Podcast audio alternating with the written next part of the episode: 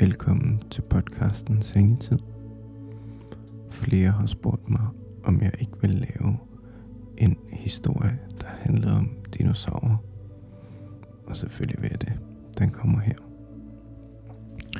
I den lille by Næksø, på den dejlige ø Bornholm, boede der engang en dreng ved navn Emil. Emil elskede dinosaurer mere end noget andet i verden. Han havde en imponerende samling af dinosaurfigurer og vidste alt om dem fra sine bøger og film. Men det Emil drømte om mest, var at se en ægte dinosaur. En nat, da Emil lå i sin seng og drømte sødt om store, imponerende dinosaurer, skete der noget utroligt. Et skarpt lys lyste op uden for hans vindue. Han kunne høre mystiske lyde fra havnen og ude fra haven. Emil skyndte sig og kravlede ud af sengen, trak i sine støvler og listede forsigtigt nedunder. Da han trådte ud i haven, troede han næsten ikke sine egne øjne. Midt på græsplænen stod en lille T-Rex. Ikke større end en hundevalp. Han så helt fortabt ud. Den lille T-Rex lignede en baby, der var faret vild. Emil var overvældet af glæde og undren. Han havde aldrig i sin vildeste drømme forestillet sig, at han skulle møde en ægte dinosaur i sin egen have. Emil gik forsigtigt hen til den lille T-Rex. Den virkede ikke farlig overhovedet. Den kiggede på Emil med store øjne, venlige øjne, og begyndte at lave små glade lyde. Emil vidste, at han skulle hjælpe den lille dinosaur. Han løb op på sit værelse og fandt en kur med nogle frugter og en skål med vand til den sultne og tørstige T-Rex. Derefter gik Emil ind til sine forældre og fortalte dem om det fantastiske fund i haven. De var lige så forbløffede som Emil, men besluttede sig straks for at hjælpe med at finde ud af, hvordan de skulle tage sig af den lille T-Rex. Emil og hans familie tilbragte flere uger sammen med den lille T-Rex, og som de kaldte Rex.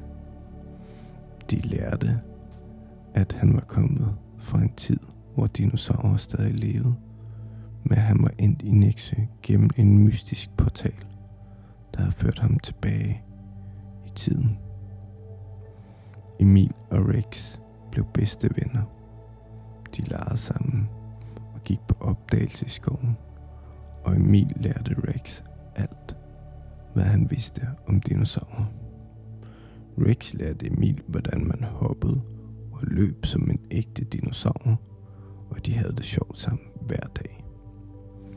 Men en dag begyndte portalen, der havde bragt Rex tilbage i tiden, at åbne sig igen. Emil vidste, at det var tid for Rex at vende tilbage til sin egen tid og sit eget hjem. Det var en hjerteskærende farvel, men Emil vidste, at det var det bedste for Rex. Med tårer i øjnene sagde Emil farvel til sin ven og fulgte ham tilbage til portalen. Han gav Rex en sidste kram og ønskede ham en god rejse. Rex smilede taknemmeligt og trådte ind i portalen, som lukkede sig bag ham. Emil vendte tilbage til sin seng, men denne gang drømte han ikke om dinosaurer. Han drømte om den tid, han havde tilbragt med sin bedste ven Rex, og han vidste, at han aldrig ville glemme den utrolige oplevelse. Sådan endte historien om den lille T-Rex, der slap løs på Bornholm. Og selvom Rex aldrig kom tilbage, havde han forandret Emils liv for altid. Emil vidste nu, at nogle gange kunne de mest fantastiske eventyr ske, når man mindst ventede det, selv i sin egen have. Og med den tanke i tankerne faldt Emil i søvn med et smil på læben drømte om alle de vidunderlige steder, han og Rex havde udforsket sammen.